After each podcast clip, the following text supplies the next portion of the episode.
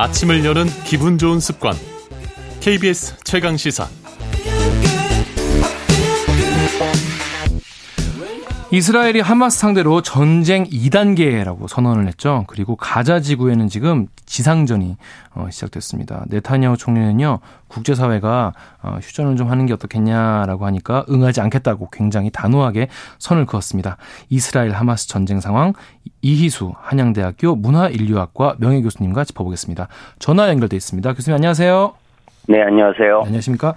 그 교수님, 그 이스라엘이 지금 본격적으로 지상전 돌입했다라고 말을 하는데 지금 상황은 어떻게 저희가 좀 보면 좋을까요? 뭐 이스라엘 군 당국이 당초부터 전면적인 지상군 진입보다는 단계적 하마스 괴멸을 선언하고 아마 일주일 전부터 이미 가자 지구 영내로 진입한 상태여서 지상전은 시작되었고요. 네. 뭐 현재는 민간인 피해를 최소화하고 이제 250여 명의 인질 안전 확보를 염두에 두면서 아마 철저한 하마스 거점 파괴를 위해서 아마 지역별 거점별 단계별 와해 작전을 가자지구 북부와 남부에서 지금 동시에 진행하고 있습니다. 네. 물론 해상 봉쇄와 공중 폭격을 이제 계속하고 있어서 민간인 피해가 급증하는 상황이죠. 네. 근데 지금 네타냐후 총리가 길고 어려운 전쟁이 될 거다 이렇게 말을 했거든요. 그러면 어떤 걸 염두에 두고 있어서 이렇게 말한 거라고 보면 좋을까요? 사실 굉장히 좁은 땅, 뭐, 제주도 3분의 1 지역에 230만 명이 다닥다닥 붙어 사는데, 네. 단기간에 하마스 무장 조직을 괴멸하기는 애초부터 불가능한 상태였고요. 네네. 이제 사- 뭐냐면 이게 민간인과 군대를 거의 구분할 수 없고, 음, 이제 전면적인 공격은 곧바로 민간인 대량 학살로 이어질 가능성이 있기 때문에, 이제 네. 그 단계별 오래 네. 길고 갈 수밖에 없고요. 네. 또 하나는 알려진 바와 같이 하마스의 군사적 거점과 저항 방식이 수백 개의 지하 터널에서 이루어지고 있기 때문에 그렇죠. 지하 통로를 차단하고 비축 물자를 고갈, 고갈시켜 가지고 그 하마스 대원들을 지상으로 끌어올리기까지는 당연히 많은 시간이 걸린다는 의미입니다. 음. 물론 하마스도 결사항전을 할 것이기 때문에 이스라엘 쪽 피해도 만만치 않죠. 그래서 길고 어려운 전쟁으로 표현하는 것 같습니다. 음, 방금 인질 구출이 굉장히 중요하다 말씀하셨는데 어 이스라엘군이 여군 한 명을 어, 작전을 통해서 구출했다고 밝히긴 했습니다. 처음으로 좀 구출을 한 건데 지금 200명 이상이 남아 있단 말입니다.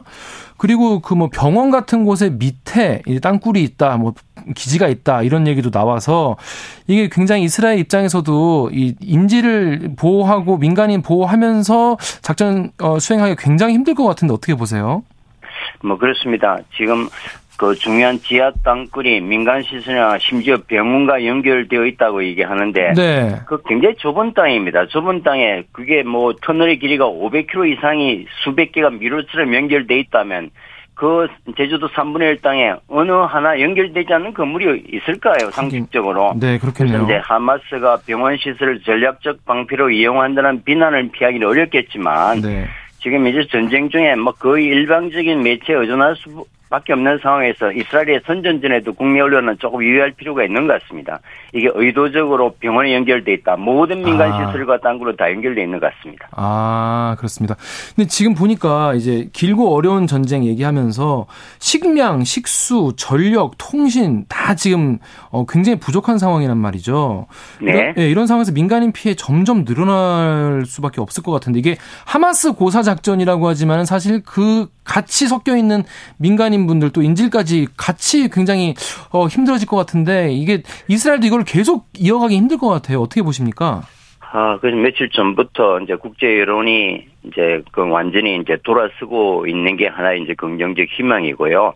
그건 아직은 이스라엘 국내 여론이 하마스 괴멸하지 않고서는 불안해서 살 수 없다는 여론이 아. 압도적으로 높고 예. 둘째는 지금 상태에서 어정쩡한 상태에서 휴전이 된다면 그 국내 정치 기반이 약한 네타냐 총리의 그 정치적 생명과 운명과 관련돼 있기 때문에 음. 어 이제 가시적인 하마스 괴멸이 나타나고 이스라엘 국내 여론이 이 정도면 됐다 할 때까지는 아직 시간이 많이 필요한 것 같고요. 네. 이 과정에서 이제 유엔 사무총장이 어 이제 민간인 피해를 더 이상 볼 수 없다고 이제 세계를 향해서 선언했기 때문에 네. 이것이 상당히 이제 전후 이복이 돼서 어. 이스라엘 전략에도 약간은 이제 변화가 기대됩니다만은 아직까지는 어 장기전으로 갈 수밖에 없는 음. 이스라엘 내부의 사정이 아. 있는 것 같습니다. 그러니까 네타냐후 총리가 본인의 정치적 기반을 위해서 여기서 그냥 어정쩡하게 빼면은 안 그래도 지금 굉장히 비판을 받고 있는데 어, 자신의 지금 정치적 입지가 흔들릴 수 있기 때문에 뭔가는 보여줘야 되고 가시적 괴멸이 있긴 해야 되는데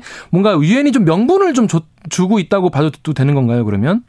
그렇습니다. 유엔이 이제 하나의 국제 여론을 이제 대변하는 거니까 유엔 사무총장의 발언이란 게 네. 물론 이제 이스라엘의 하마스에 대한 보복에 대한 권리는 인정하지만 그러나 눈앞에서 벌어지는 명백한 민간인 피해도 이거는 이제 국제법 위반이라고 명시했기 때문에 네. 굉장히 중요한 우리가 이제 어떤 그 음. 지침이 될 것 같고 네. 또 다른 하나의 약간 이제 긍정적인 이제 어, 음. 변화는 이제 미국 바이든 대통령도 세계 여론이 너무 나쁘게 돌아가니까 그렇죠. 역시 이스라엘의 자유권과 민간인 피해는 전혀 다른 문제다. 이 문제에 대해서 국제사회는 큰 관심을 가지고 있다 해서 네타냐후의 일방적인 하마스 공격에 약간은 이제 제동하는 음. 모습이 어제 이제 발표가 나왔기 때문에 그것이 좀 어떻게 긍정적으로 이어질까 기대하고 있는 거죠. 네.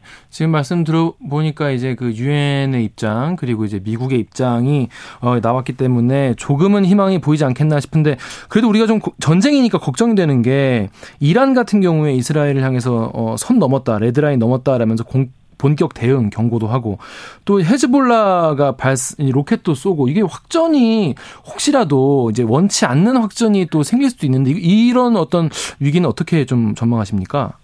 뭐 전쟁이라는 것이 항상 변수가 있기 때문에 네. 뭐 한치 앞에 내다볼 수 없죠.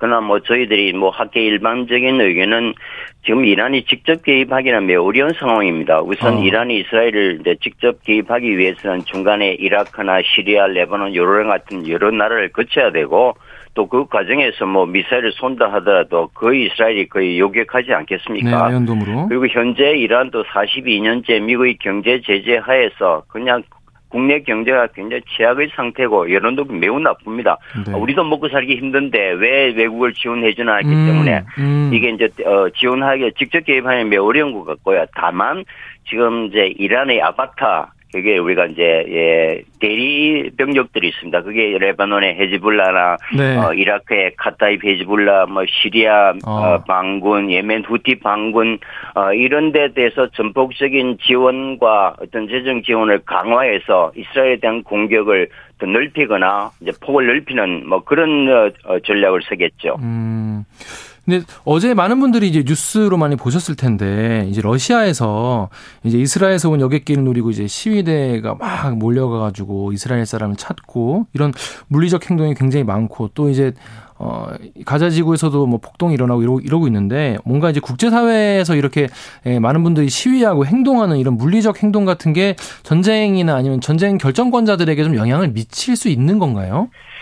아, 지금 뭐 미쳤으면 좋겠는데 뭐 네. 이스라엘은 워낙 이제 강경한 입장이기 때문에 뭐 당장은 국제 여론이나 시위가 영향을 미치고 있지는 않는 것 같고요. 네. 지금 뭐 이제 러시아에서 이제 조금 불미스러운 공항 진입이 있었지만 지금 유럽이나 저 미국 곳곳에서도 사실 이제 가자 지구 주민들을 살리자는 시위가 지금 동시다발적으로 일어나고 있습니다. 뭐 그런 면에서 이제 국제 여론이 좀더 어, 강화돼서 민간인을 살려내는데 급정해야 되는데 문제는 뭐 이제 보도가 됐습니다만은 아이들이 너무 많이 죽어나가는 거죠. 맞습니다. 얼마나 지금 피해가 큽니까? 지금 현재 뭐 어제 이제 유엔이나 통계를 보면은 3,324명 개전 이후 전체 이제 사망자의 약 40% 이상이 아이들이라고 아, 매일 절반 가까이가. 150명씩 죽어나가고 이게 전 세계에서 이게 분쟁이나 갈등으로 희생당한 전체 어린이의 숫자를 넘어섰다고 그러니까 이게 아. 우리 생각보다는 너무 이제 끔찍한 참상이니까 그래서 정말 우리가 이제 하마스에 대한 이 압박과 개명을 국제사회와 함께 하면서도 어떤 수단과 방법을 통해서도 이 민간인과 아이들을 구해내는 데는 더 이상 이제 기다려서는 안 되겠다 하는 그런 분위기가 좀 형성돼야겠죠. 네, 아이 그 거기 가져지고 있는 분들은 자기 몸에다가 이름을 써두신다고 해요. 만약에 자기가 이제 죽더라도 누가 죽었는지 알 수 있게끔 그 정도로 끔찍한 상황인데 마지막으로 하나만 더 여쭤보겠습니다. 이스라엘이 지금 지상전 이후에 최종 목표가 이제 하마스를 내려 제거한다고 하더라도 그 땅을 어떻게 할지에 대해서 이제 정해진 게 없다 이런 얘기도 나오던데 220만 명이 지금 살고 있는데 어떻게 이스라엘은 마지막 추구 전략을 좀 갖고 있을까요?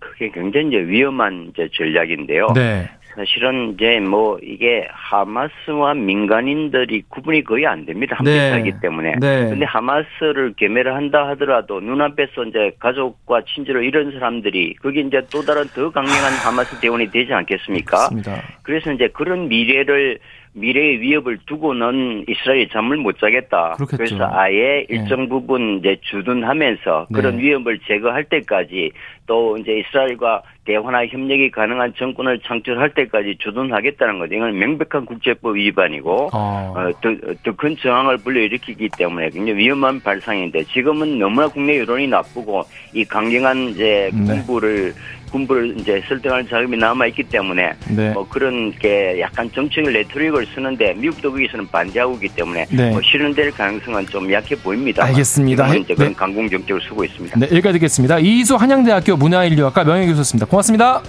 네. 10월 31일 화요일 KBS 1라디오 최강시사 오늘 여기까지입니다. 저는 KBS